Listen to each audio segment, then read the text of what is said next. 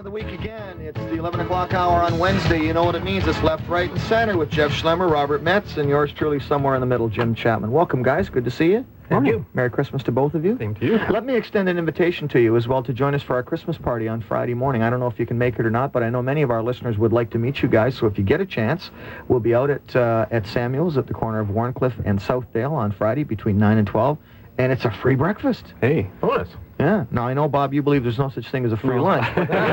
Free breakfast? There is I'll a be free, right there there. is a free breakfast on Friday, so we'll be looking forward to it. If you can make it, we'd love to have you there.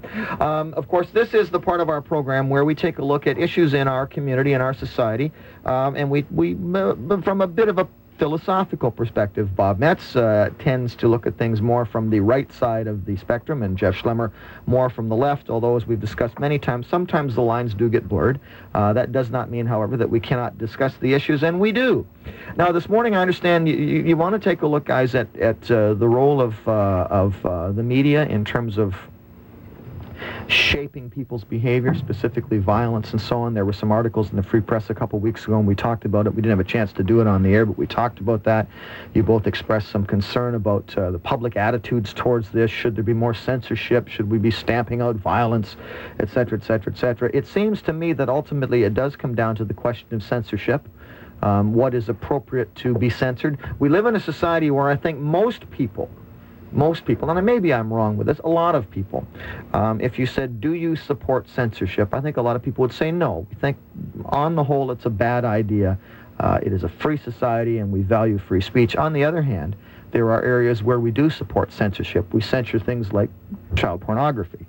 Uh, we censor things like the uh, like uh, uh, propagating hatred of, of other groups or individuals or whatever. Where we seem to be fairly comfortable as a society with that kind of censorship. But when we get beyond those uh, two uh, relatively limited areas, I think the sense is that we don't want government interfering. Bob Metz, let me ask you first. There seems to be seems to be, according to some of the experts, some relationship between the amount of violence that children are exposed to in the media and uh, what seems to be an increase in violence in society. A, do you buy that rationale? And B, what would you do about it uh, if you do buy it or not? What should we be doing?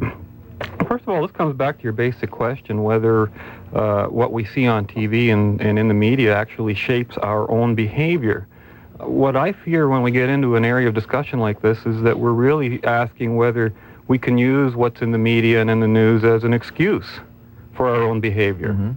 And I think as the moment we accept that argument, we are in effect excusing behavior and saying that behavior is something outside yourself and that you're not individually responsible.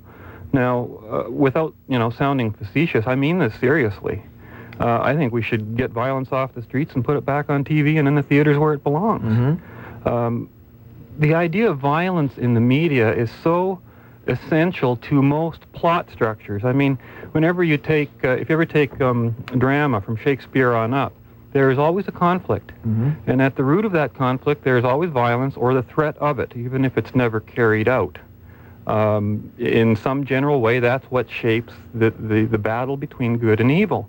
And I think that in their haste to rid the airwaves and the media of violence, many, uh, you know, supposed do-gooders are really getting rid of the distinctions between when it is when it is appropriate to use force Mhm. and when it is not appropriate. And I would say that a lot of the kids shows where that are called violent, you know, are really excellent teachers in terms of what is good, what is wrong, you know, what what is evil, things like that.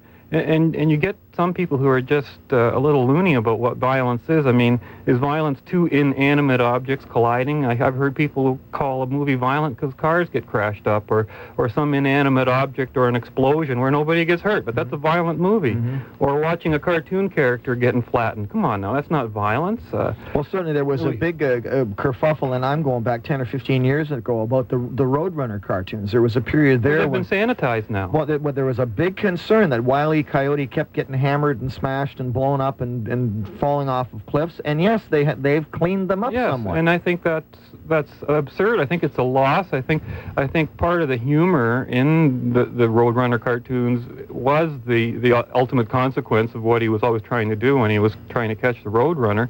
But it's the same thing. I remember when I was a kid, the Three Stooges were on all the time. And they were always poking each other in the eye and hitting each other on the head with hammers and stuff, and you know, being none the worse off for it.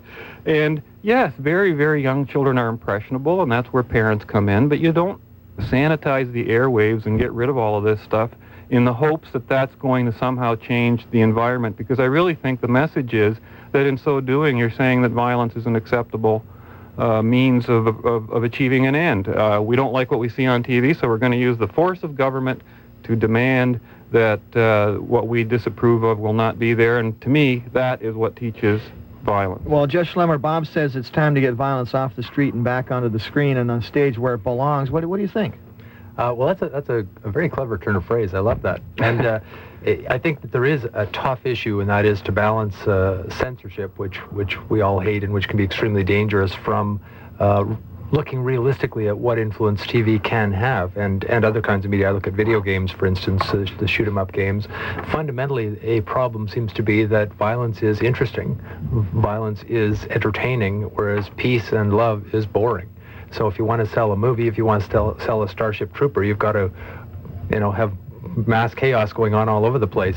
And, and I think that it is important to recognize that there is something going on there. Kids do get their behavior from somewhere, and we need to think about that. One of the, the difficulties I see, I guess, is that I, I sometimes wonder whether people can distinguish between reality and fiction in some of these things. I look at something like our crime rate, for instance where you know the police will tell us that the crime rate's been going down in Canada for years. You know, it's safer now than, than we've been in uh, you know recorded memory, and uh, and yet the perception seems to be that we live in dangerous times. People worry about it. They're stressed out and all these things, and it's like you don't need to worry about it. It's not true. Uh, I guess one of the concerns is how do we make sure people understand this is a TV show and this is the news. But if that if that is the case, then we play that devil's advocate for a second. If it is the case that our crime rates are going down, and you you and I both know that there's some dispute about that. The the, the, the reported rates appear to be, but there's some question about the re- reporting. But take it as given that they are at least not getting any worse. Um, we know that the the uh, number of incidents of violence to which our kids are exposed over the X number of years certainly has gone up. There's no question it is higher than it used to be.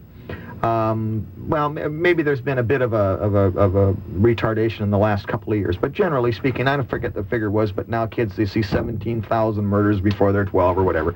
So that's definitely gone up. If, in fact, the crime rate is, is going down or is staying stable, and yet they're being exposed to that much more violence, and doesn't that suggest maybe that, that, that there isn't a causality there? Well, I don't know if I would agree that there's less violence. There was less violence in the past. I look at uh, shows back in the 60s, for instance, and people were getting killed all over the place, but in Star Trek, they always went behind a rock to do it. Yeah. Whereas in Brooklyn South, it's sort of like red things flying all over the air and everything. It's quite I, different. I think a large part of our increased perception of violence is that we have such an incredibly immediate media that can be at any spot on the earth at any point in time. And we can hear of every act of violence from here to Britain to, to South Africa to the Soviet Union, anywhere. And, um, you know, act as though that's part of our daily lives when yeah. it really isn't. And yeah. we weren't exposed to all these things happening in the years of history when we didn't have this kind of media, although it was probably a worse society at the time. Let me ask both of you this question. It has been suggested that, uh, as, as, Jeff said earlier, that peace and love are tend to be a little, uh, little more boring. It's not quite as stimulating. It has been suggested that that violence is a is a part, a propensity for violence is part of the human condition. That it, it's part of our genetic makeup, and that to deny that is a very dangerous thing, and that we would do better uh, to extend throughout our society uh, the way we do with sports. Sports, in many ways, are kind of a uh, they're an outlet for people. They're an outlet for aggression, uh, a socially sanctioned outlet for aggression. Uh, we see boxing, for example, another socially sanctioned outlet.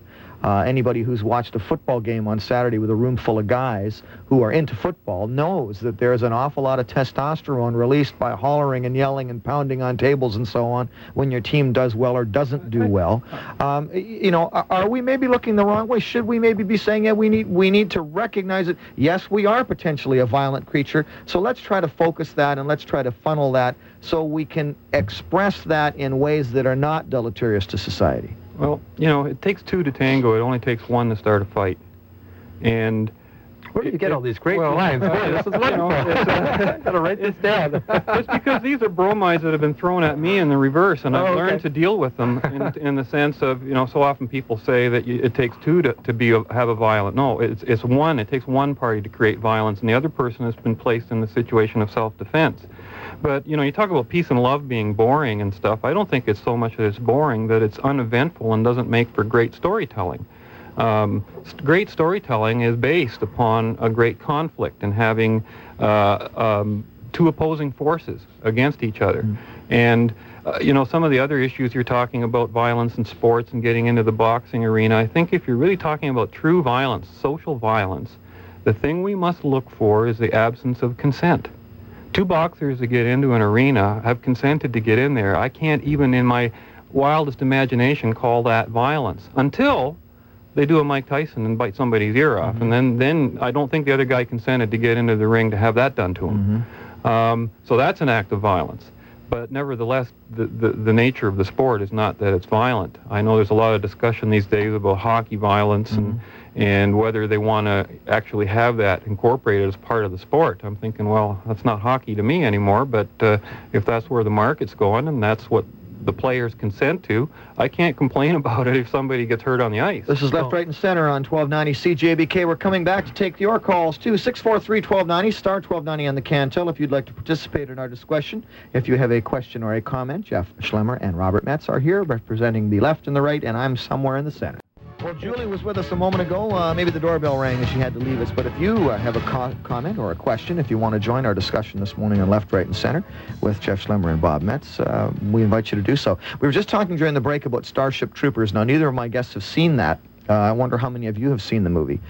Um, and we had a question a little bit earlier uh, uh, from a caller wanted to know, well, what is your definition of gratuitous violence then? Is there no such thing as gratuitous violence? I think that movie was gratuitous violence. And I love, I'm not going to kid it around about it, I love violent movies. I love shoot 'em up, bang, bang, blow things up, guys getting shot left, right, and center, because I know it's a movie. It doesn't, it doesn't challenge my sense of reality. And I like that sense of adventure and get the adrenaline pumping. And at the end of the movie, you kind of go, well, that was fun. And then you go home. And you don't go home and beat up your wife or kick your dog. At least I don't. I don't have a dog. Um, but the, the, idea is that it's escapism. Starship Troopers, I thought, was something new for me and something that it's been a long time since I've seen anything like this. And this was a movie that was full of very uh, graphic violence. Um, between species, not a, against humans, but there were a lot of pictures of shredded human bodies and so on that the other guys. At the end of the movie, there's a climactic scene where they have caught the brain of this of the enemy, this this brain bug, and uh, they've got this this uh, uh, fellow who's a psychic who in fact is Doogie Howser from TV. I don't know what his really name is. He's so smart. It's Doogie Howser, yeah, whatever his name is, and and they have this this moment of tension where he's probing the mind and probing the brain of the enemy, and I'm thinking, well, here's the point where they make the make the case that it's been a misunderstanding that we have misunderstood each other and that there is room for us to live together and share the galaxy and so on and so. on. Instead of that, it's he's afraid of us, he's afraid of us, they're scared of us, and the, they're, everybody's firing their guns and blah blah. And that's kind of the end of the movie. And the message is that you know the more violence we put on these guys, the more we scared them, and eventually we're going to stamp them out and kill them all, and yay for us. And to me, that movie was gratuitous violence because there was no attempt to improve the human condition. There was no in- attempt to show any insights into uh, the value of communication between species or between individuals. And I thought that was a waste. Now, Bob, I want to ask you from your perspective do you think there's any onus on the filmmakers when they have that kind of opportunity to inject that kind of message? An onus, no, certainly not one that should be imposed. I'd like to think the marketplace would impose that onus on, on film producers.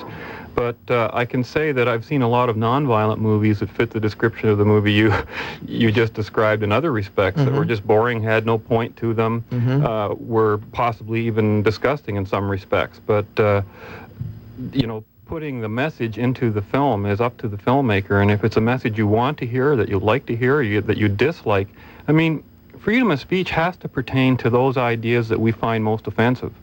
If we're only talking about freedom of speech for ideas that we agree with, or freedom of speech for things that we like, or the message that we like, well, then the whole point of freedom of speech doesn't even mean anything. What's what's the point?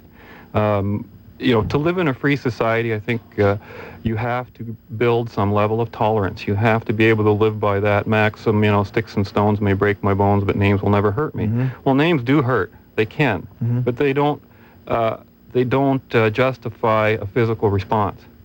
And they, that's they scare us, though, and I think that's some that's the problem. That uh, on the one hand, I, am thinking about Jack Granatstein's book uh, 'Petrified Campus, mm-hmm. and how he says the problem on a university with not allowing people to hear the bad stuff is that they don't uh, uh develop the ability to discern to, the to, good to, from the to bad. To discriminate, yeah. But on the other hand, I think those words they do scare us. And look at examples throughout uh, even 20th century history of uh, the demagogues who have used words extremely effectively to take us to very, very bad places. And think of Goebbels, for instance, was a genius in dealing with the media, and extremely, extremely effective it well, scares the wee out of us. No, but the effectiveness of, of, of dictators in the past has not been based on the fact that they had a great idea and it was accepted by the public. It was based on the fact that they had the legalized use of force, which is the irony of what we're talking about. Didn't start here. with it. They uh, got it well, through their words. Well, they got it because the political system gave it to them. It was, you know, propaganda is a is an ideology that's forced upon people. It's kind of censorship in reverse. You're, you're, you're being forced to pay for an opinion that you disagree with, mm-hmm. and that's being shoved down your throat. But there are some people who are so charismatic and so effective with their words that they do that they can take us places we wouldn't otherwise but, go. But, but it, is there is is it possible to draft legislation that would prevent those people from being able to do that? Can we do that at all? I don't know. That's I what we're trying to do right now. I think we need charismatic people to take us in a proper direction. That, that, that, again works on both sides of the street. You can have sincerity, you can have charisma, you can have uh, all kinds of human qualities that can work toward good or evil. Guys, we're going to go to the phones now. 643-1290 is the telephone number, star 1290 on the Cantel, and we have caller Bill with us. Good morning, Bill. Good morning. Yes, sir. Uh, I think censorship, uh, you have to be very careful with censorship but uh, I think there is room for it, and especially in the news, and that's one of my pet peeves. And I'll, I'll give you two examples. Okay. One is uh, J.D. Uh, J.D. Cooper, I think it was, that hijacked the first airplane. Yes. Well, not Uh, the first airplane, but he hijacked it and took some money and jumped out, right? Right. Yes. a good idea for him to make money, mm-hmm. but by reporting it, uh, he gave the idea to every terrorist in the world. But you know, there were not a spate of uh, crimes where people took the money and jumped out of airplanes after that. But no, but the idea of taking uh, hijacking an airplane to get what you want. Oh no, he was far from the first to do that. There were lots of people that did it before him. Well, the reporting people, of it people seemed were to. Uh, hijacking trains and, and But you do hear that there are copycats. Every time a movie comes out with an extremely clever way to to uh, commit a burglary or something, there are copycats who try it. that's right, and that's why I think news should have a more. I'll give a second example. Maybe Okay. even uh, more is uh, the first per- the person that slipped some poison into Tylenol and put it back on the shelf in the store. Yeah. There was dozens of copycats. Yes. Yeah. Now I think you can report that some woman died for some reason, but to tell people how she died and give the idea to other people It- is It's a, irresponsible. it's a really good point, Bill. But but what happens on step two then? Step one is okay. We're not going to tell anybody that this happened. Uh, step two, uh, I don't know what the parallel will be. But some uh, some other crime comes along. Say okay, we're not going to report this crime, and then uh, another crime comes along, and the and the news reporters make a decision. Well, we're not going to report. I mean, once you've started, where do you stop? No, no, you can report the crime. You don't have to report how they did it. Oh, I- I mean, somebody Bill- robbed a bank, but uh, somebody went in with a bazooka instead of a gun, so everybody go gets a bazooka. You just say the guy robbed the store. Well, well, just to use your Tylenol example, Bill, I, I really can't agree with you. I think that let's assume that they did keep the story quiet. Would Tylenol then have had any incentive to put those really uh, tough wrappers on their bottles? Because that came out of the consumer demand after the public found out about the potential threat, and it also prevented the thing from happening again in the future. It seems to me that the more we keep things closed up and, and away from the public, the less things will be done about it because nobody knows it's happening. Well, there's got to be a happy medium there. Somebody, I mean, uh, the Well, FDA or it. whoever regulates that stuff, they could have uh, known about this and forced the gov- or the companies into uh, taking uh, security measures. But to tell everybody, I mean, there's a lot of nuts out there, but they can't Yeah. come up with the ideas themselves. They just take them off the news. Bill, appreciate your call today. Thank you. Thanks very much. And we've got to Dave with us. Good morning, Dave. Hi, how are you? Great, Morning, thank Jim. you. Good. Uh, just uh, interested. I just uh, happened to pick up your uh, show on the on the phone or on the uh, radio here and on the car, and uh, you indicated that uh, you mentioned that uh, your opinion of Starship Troopers, you were you didn't feel that was a uh, you felt was an overly violent movie.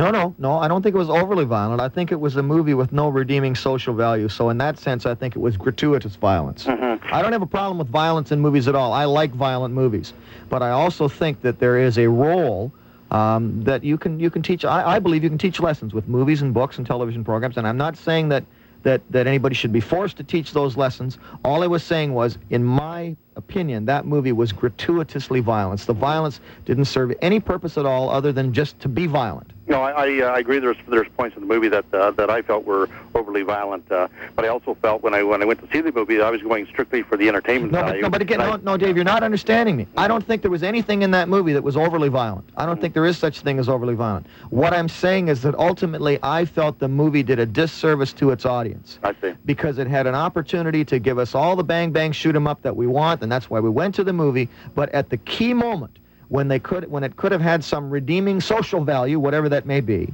they chose not to take it. And that's the point where they, instead of saying, "Gee, you know, the problem with these bugs is we haven't been communicating, and we could, you know, the more the be- more we communicate, the better off we're all going to be." Instead of that, it was, "Ah, we've scared them, we got them on the run, let's kill them all." Right, and I yeah. just thought that was kind of unnecessary. hmm hmm Uh, did, did you see the movie Crash?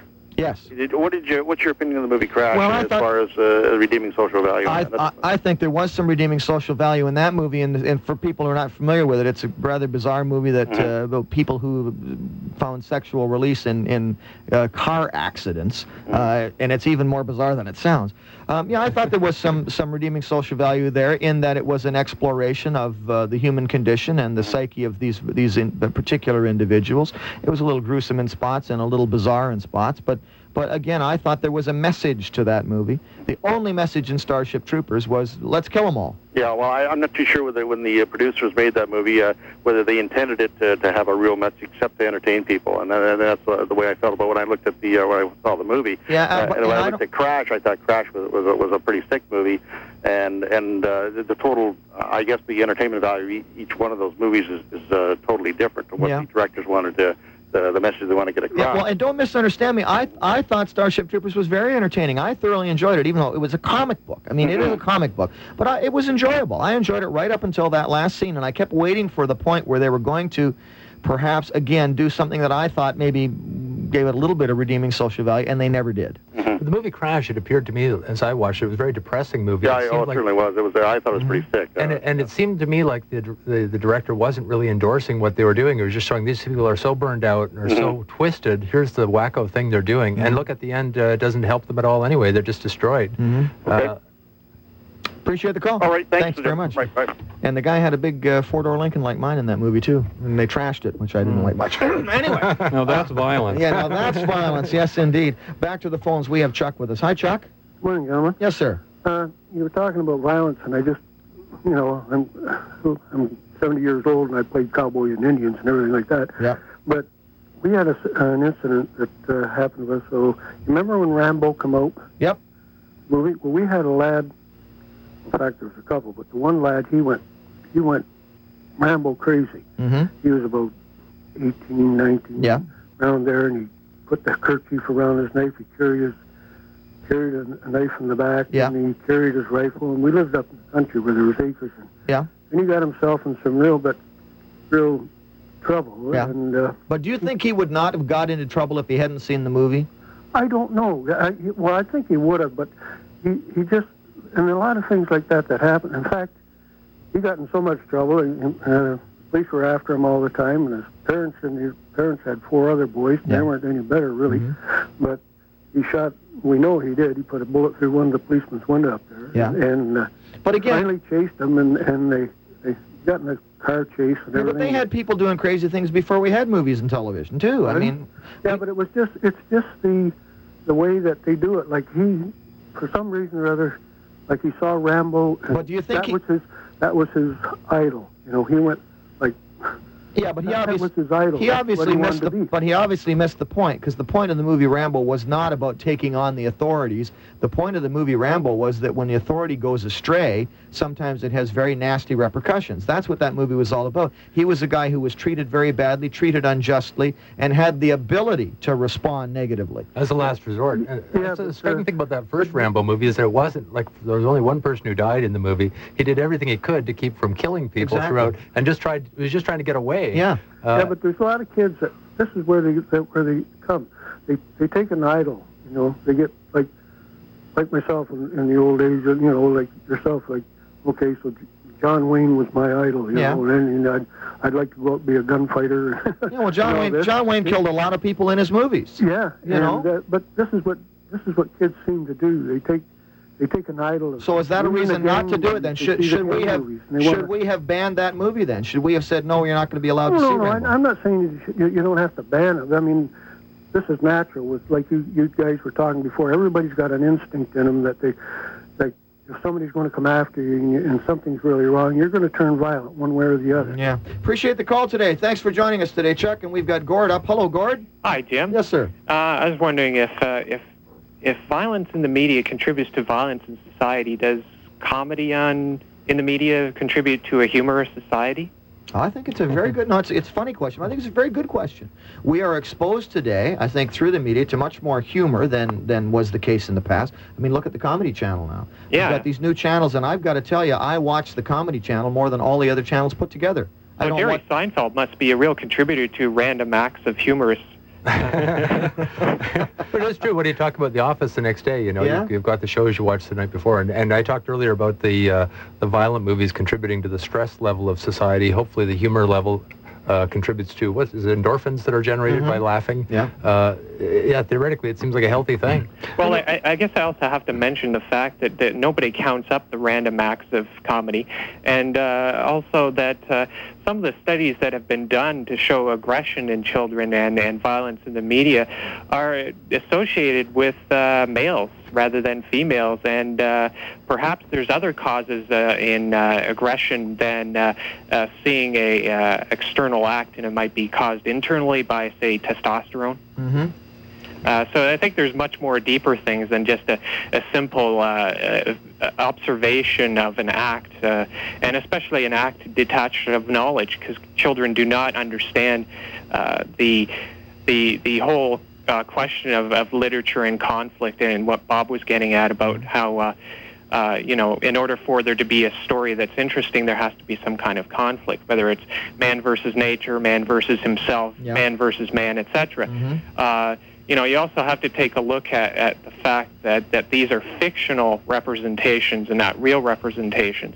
And that if we look at uh, violence in our society, I think that uh, you'll find that it's uh, acts of violence uh, that are committed without regard to responsibility and that we do not hold people accountable. And I think that's a, large measure of, of the problem. Yeah, thanks for the call today, Gordon. Okay, thank you. One of the purposes, uh, I think, of of art, of movies, of television, of of literature, is to explore the human condition. And I want to refer to a particular movie, uh, Pulp Fiction, that that uh, generated a tremendous amount of, of controversy. Have you, either of you gentlemen Yep. seen that? Both seen that. Tremendous amount of controversy. When the movie came out, we talked about it on the show, in fact, one day, and a number of people phoned and said, I walked out. I got up and walked out of the theater because I found it so offensive. Um, I've seen it two or three times. Uh, it's one of my favorite movies. Um, not because of the violence, and there, as you know, is some very random and bizarre acts of violence in that movie. But I thought it was a fascinating look into, again, into the human condition, into the number of the different characters there, their interactions, and so on. Um, and and a couple of them, as you know, were just stunningly violent and stunningly uh, uh, unconcerned about their violence. And yet, I thought it was a real interesting exploration of the human condition. A lot of people looked at that movie and said it was disgusting, disgraceful, and should never have been allowed to be shown. Well, I, I agree with. I think it was offensive and disgusting in a lot of ways, and that's one of the reasons I liked it. Um, just because of exactly what you said, that there are people like that out there who can totally divorce their emotions from the consequences of what they're doing or see it in another way. And it's interesting how that movie did uh, integrate the violence with humor and with other elements of drama, and, and it was very cleverly directed, which was to me the, the, the most saving grace of the movie was how the story was almost told backwards and it starts off in that restaurant and it ends up there yeah. um, so, so the directing uh, technique of getting the story across to you, where you see it in bits and pieces, and then finally you have to put it together in your own mind. I Mhm. think that's terrific.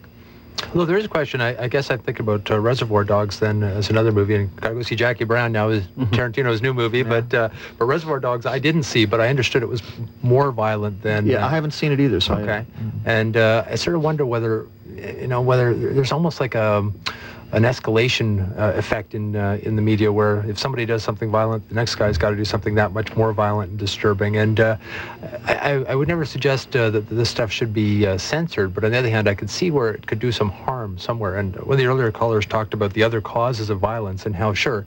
Uh, you know, people are maybe violent for a whole host of reasons, probably coming back to the fact that they're mad about something, and that I don't think people are suggesting that going and watching that movie will make you go and do a bad thing, but if you're in a mood to do something bad, it may give you ideas about how to go about it. One thing that struck me, I guess, uh, uh, it was a real eye-opener when I was on the police commission, was that the, them talking about knives and how dangerous knives are, mm. and how uh, most people in Canada who are killed or seriously injured are th- with knives, and yet knives aren't controlled in anything like the way that guns are. We think guns are the dangerous things, but mm. the police will say it's knives that are the big bad problem. But you look on TV and, and in movies, and people are always knocking knives out of each other's hands. It doesn't seem to be a big deal at all. Mm-hmm. And I wonder to what extent we're, we're inflicting a disservice on society by, again, giving them an unrealistic idea, saying, well, knives aren't that big a deal. You know, we, we could probably knock it out of a guy's hand or whatever. Whereas the police will tell you, no, you can't. I remember the, uh, the uh, chief martial arts uh, expert at the Aylmer Police College testifying in a trial a few years ago saying that he couldn't do it. You know, he said, I might be able to knock a knife out of a guy's hand, but my, my hand would be cut badly mm-hmm. doing it. Mm-hmm. You know, and if he can't do it, the rest of us should be far more concerned about these things, but but the media seems to tell us, or the the, the uh, fictional media tells us, it's not a big deal. Don't worry about it. Knives aren't a problem. Exactly. Yeah. 643-1290 is the telephone number. Anne joins us. Good morning, Anne. Oh, good morning, gentlemen. Um, I would like to know uh, the percentage of people who are complaining about violence in on in the media. Are they mostly like parents of children who you know say that our children are exposed to too much violence on TV through the movies, etc.?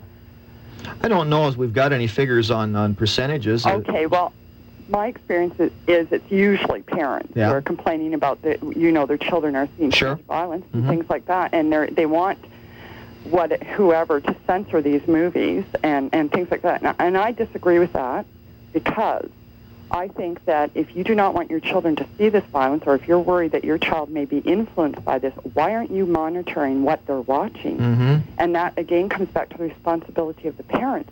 I don't know how many kids, my children's friends, who have watched R-rated movies yeah. that have been rated. That's why they have the rating system. Yeah.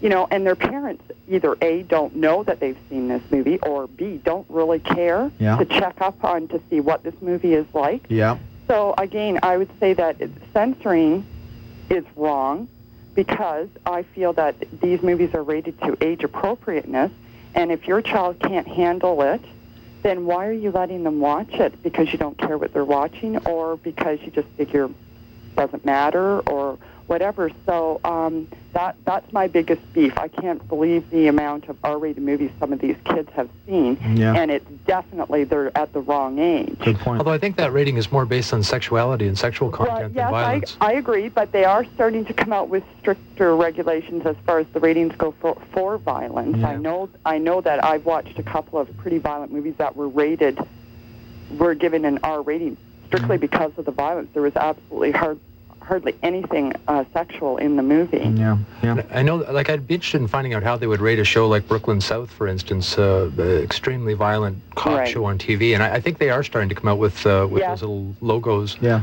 In the little corner Yeah, of the right, TV where you can see it's got a V for violence. Mhm. I, I believe that's what they're starting to do. I think ratings can sometimes be as much of a hassle as a, as a solver of problems because right. Because they give such a have some- broad label to everything, you know. Right, but but we still have to have something. But I, again, I think that it's it's a drastic decline in the last 10, 15 years of parents' involvement in what Yeah. their children are actually Yeah, doing, no question. and everything like that. And and this is my biggest concern is not you know like I don't like censoring of books or programs or things like that. It's either if you've watched it and it's not appropriate, then why are you going to let them watch it? You know, Yep. to get them out of the way or whatever. Yeah, good point. Thanks for the call, Ann. Okay. Take care. Bye-bye. Uh, we're going to pause for a second. When we come back, I want to talk a little bit about the comparison between sex in the movies and violence. Stay with us. Left, Right, and Center is the name of this program. I'm Jim Chapman. Guys, uh, a question for either or both of you. When we look at people who are uh, uh, promoting the censorship of sexual materials, uh, sex, you know, explicit graphic sex movies and so on, what often comes up more often than not, at some point in the discussion, is the idea that these uh, portraying these sex acts is demeaning to individuals. Usually they talk about it being demeaning to women because more often than not it's women who are complaining about it, but, but men too, that it's demeaning to have human beings por- portrayed in having sex.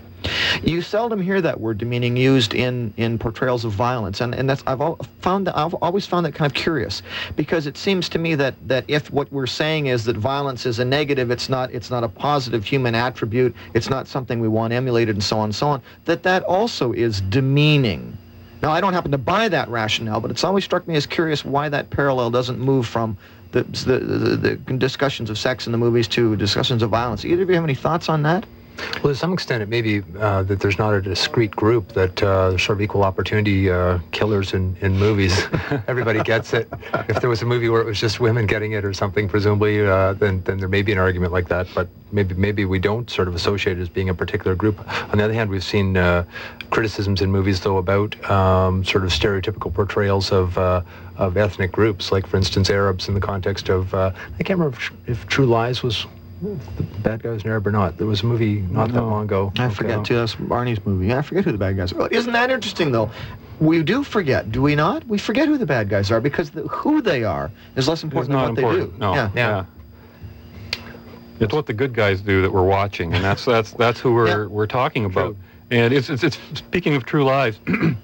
it was funny because when uh, Jamie Lee Curtis discovers that her husband Arnold Schwarzenegger is this super secret agent, you know, and she asks him and she looks him in the eye and she goes, "Did you ever kill anybody?" And he looks at her and smiles and says, "Yeah, but they were bad people." As though that immediately excused everything. But isn't And- that what and of course it does. Isn't that what it's about, isn't that's it? That's what it's about. Yeah. And uh, that's that's the difference between a hero and, and the bad guy is, is that the hero is killing the bad guys, uh, using force against force, never initiating force as a as a general rule. But uh, getting back to your basic question about demeaning, uh, I think often that argument comes with another package philosophy, usually by the groups that are using it, and they find that there are a lot more things demeaning to women or whatever the minority group is than just that depiction. But I think, you know, personally you can understand it to some degree. Uh, sex is a very personal thing with everyone. It's, it's part of our nature. And uh, to see something, uh, an act that one person may, may have a certain thought or belief or values about, and to see those values in some way um, poo-pooed or, or, or not even considered or even laughed at, that is an, is an insult in a way to a lot of people, and I can understand why they would argue that.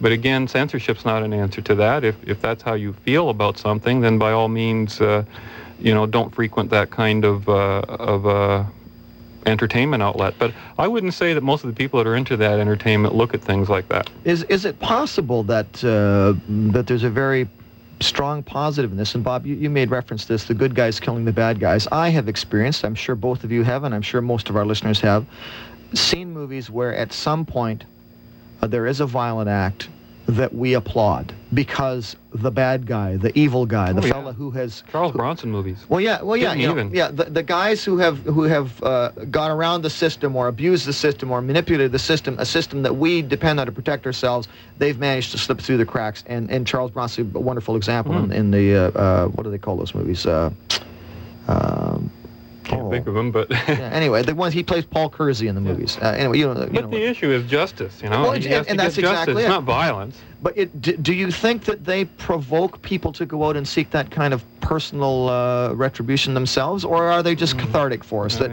uh, you know, you know, it's fun to watch a movie where the good guy wins. I think it's more like, gee, thank goodness somebody can do something about something. You know, like like people get frustrated in their daily lives. Listen to this show on your average show. All the people calling up frustrated with the way our justice system Mhm. handles criminals, with the way so and so's getting away with something. It's almost like it, it placates the masses to be able to go see a Charles Bronson movie Yeah. or, or an Arnold Schwarzenegger movie where the good guys actually do win. But again, that comes back to another difficulty, and I, and I have to declare at the outset, I, I don't watch Charles Bronson movies. I don't like, really like violent movies. I just don't enjoy them. Like to me, in Indiana Jones, uh, sort of about as far as I like to go. Pulp Fiction, for me, what was good about it was the humor rather than the Yeah. rather than the violence. But I think one of the dangers is that you get these cartoonish distinctions between good and bad that just aren't reflected in our society. And you talk about perceptions the public have about the court system, for instance, and the justice system. I think they think it's a lot worse than it actually is because of movies which set up these situations where there's a particularly corrupt system or this Mhm. particularly bad whatever that has to be dealt with, uh, and Uh, that's a danger. I, I, I see what you're saying when you say cartoon distinctions because it becomes a two-dimensional thing on the screen, but you can only deal with so many ideas in a given half hour or 90-minute period. Yeah, true. So it's part of drama and part of, of all good theater, I think, to isolate those cartoon, uh, you know, elements of Mhm. What they want to focus on. Every writer has a different style. Some writers may focus on the emotion, others on the logic, others on the philosophy. You know, it depends what they isolate, and that's what makes their story either interesting or boring. If you get a totally uh, um, you know, multi-dimensional type of story, it gets sometimes too lost, too boring, too too complicated, and, and those movies are tougher to absorb, really. The Charles Bronson movie, Death Wish, was that series that he made of the, Mhm, the Death Wish, right, right. retributive ones. I want to I want to go back to a movie come out in 1971, and uh, it was just absolutely scandalous. It was it was censored. There were parts removed that have later been put in. Uh, the Wild Bunch, Sam Peckinpah's, probably his uh, most noted work and probably his most uh, uh, what's the word I want? Uh, um, oh, I hate it when this happens. Gory. Rep, rep, well, representative. representative. Now that there was a movie that was absolutely chock full of violence. Some of it random, some of it not. Um, there is a scene there where a fellow gets his throat cut in. You see it, at least you didn't see it then, but in the later, uh, you know, the restorations of the movie, you actually saw, you know, special effects Mhm. guy's throat cut, and so on and so on. Um, now, people attacked that movie and attacked that particular scene as being unnecessary and and uh, gratuitous and so on. And yet, in the context of the movie, when I finally saw the the director's version of it, uh, it, it was absolutely required in the movie.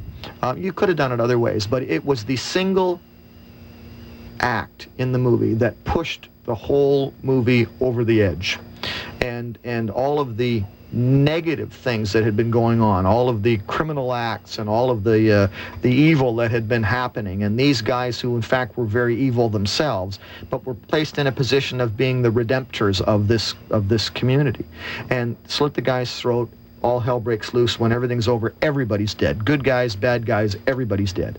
But the, the good guys were bad guys too, and and and it's often I, I in the context of that movie, it has always uh, su- surprised me how many people missed the point of that scene. Do you think that that happens too often when we're looking at movies and trying to, or people are looking at movies and Oh, trying to decide what the problem is? That they maybe they look at an act without putting it in the full context of the movie. particularly if it is cut, and often movies are cut. There's all, all the time. I understand there are, there are things being taken out of movies for whatever reason. Well, I'll tell you, I saw the, the, the world premiere of Alien back in the 70s when it was released. I saw it in New York City. Mm-hmm. And uh, it was very frightening, that first scene where the first one or two people get killed. But when the Ontario release came out, and it was supposedly not censored, that scene wasn't in the movie. And uh, it has since, I've seen a version or two that has placed it back in. I just recently, I don't know if it's just come back through the country, but I thought it was a very important scene to the movie. It never repeated itself. But once you saw that once, you were on the edge of your seats for, for the rest of that movie.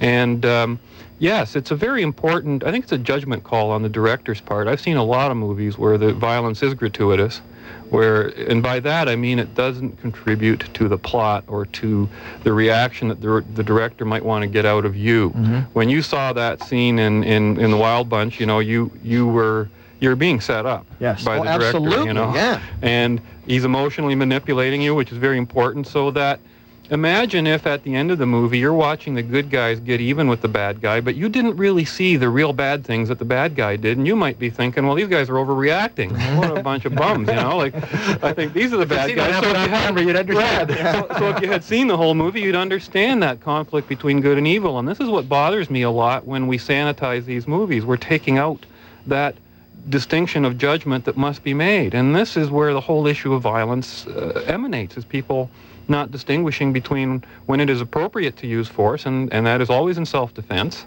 and when it's inappropriate, and that's when you're being offensive. Another aspect of that that you refer to, and that is sort of the, in order to make this movie make sense, you've got to go there emotionally. And it seems to me that in order to be effective art, there's nothing wrong with taking us to the limits of our emotions.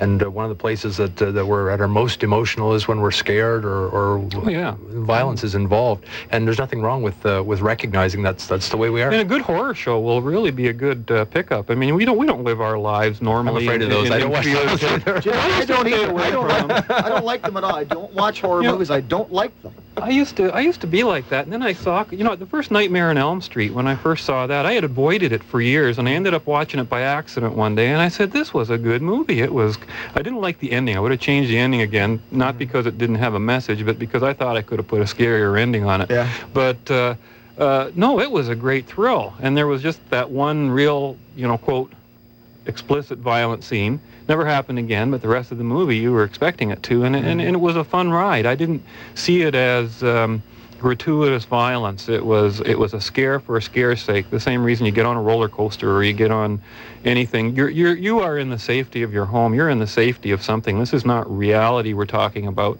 and. Uh, I think as as human beings, uh, you- I can imagine one day we might have something like holodecks, like they do on Star Trek, and who knows what kind of fantasies we're going to be acting out in those things. You know, the, the unfortunate part is that uh, you make these movies and so on, and they're okay for 99.99% of the people who, who get it, you Yeah. know, who get the message or who understand that it's just, just uh, you know, fiction or whatever.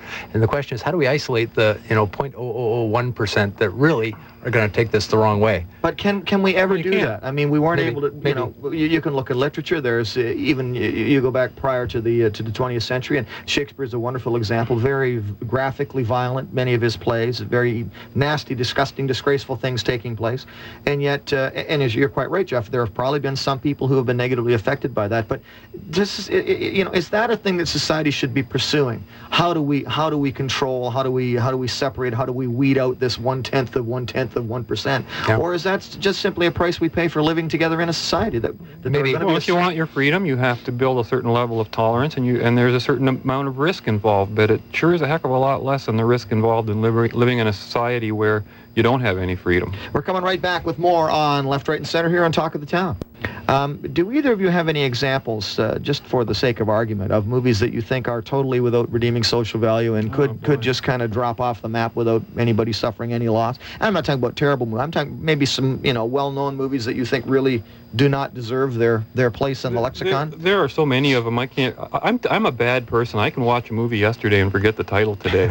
and there are, you know, Pulp Fiction is one of the few I remembered. Mhm. And I, during that period that Pulp Fiction came out on video, uh, I must have watched I don't know how many movies, and they, they just all bored me. And the, the ir- irony was, I found myself bored by the by the violence and action parts, whereas I would wake up when the dialogue got going, and there was if there was a good dialogue. But uh, yeah, there's a lot of you know, they can be entertaining. I can't. I wouldn't write off any movie completely. Well, here, I'll take a shot at one Sure, for go. okay, just off, off the top of my head. I think the Godfather movies were movies that I never really understood in the sense Mm-hmm. that, you know, it's a story about a family, but it seemed to aggrandize organized crime. And that at the end of the day, it was the mafia guys that were the good guys, and the uh, the the police seemed to be sort of always the bad guys. And That the was, that ones was so the on. point of that movie. Uh, Well, but that's not reality. that's not the real life. live in. I don't know. I think there was a lot of truth in that movie, and I think that was uh, what a movie to pick as one without socially redeeming value. I had a- never understood it. uh, isn't that interesting? You know that, that two people can look at one movie Mm-hmm. like that, and I would say that was one of the greatest movies of its decade. And and uh, not that I'm into organized crime or even that whole uh, Hollywood. Oh, we're on the show uh, because we disagree about crime things. of all movies to pick, hey, uh, Well, I, I think on that note, uh, uh, and until somebody makes us an offer we can't refuse, we're going to uh, we're going to wrap up today's program. Thank you, guys. Always a pleasure. Thank you. Uh, we are, uh, of course, folks. We're going on a two-week hiatus, so Bob and Jeff will not be back until the new year. I think it's the 7th of January. Will be our next edition of Left, Right, and Center.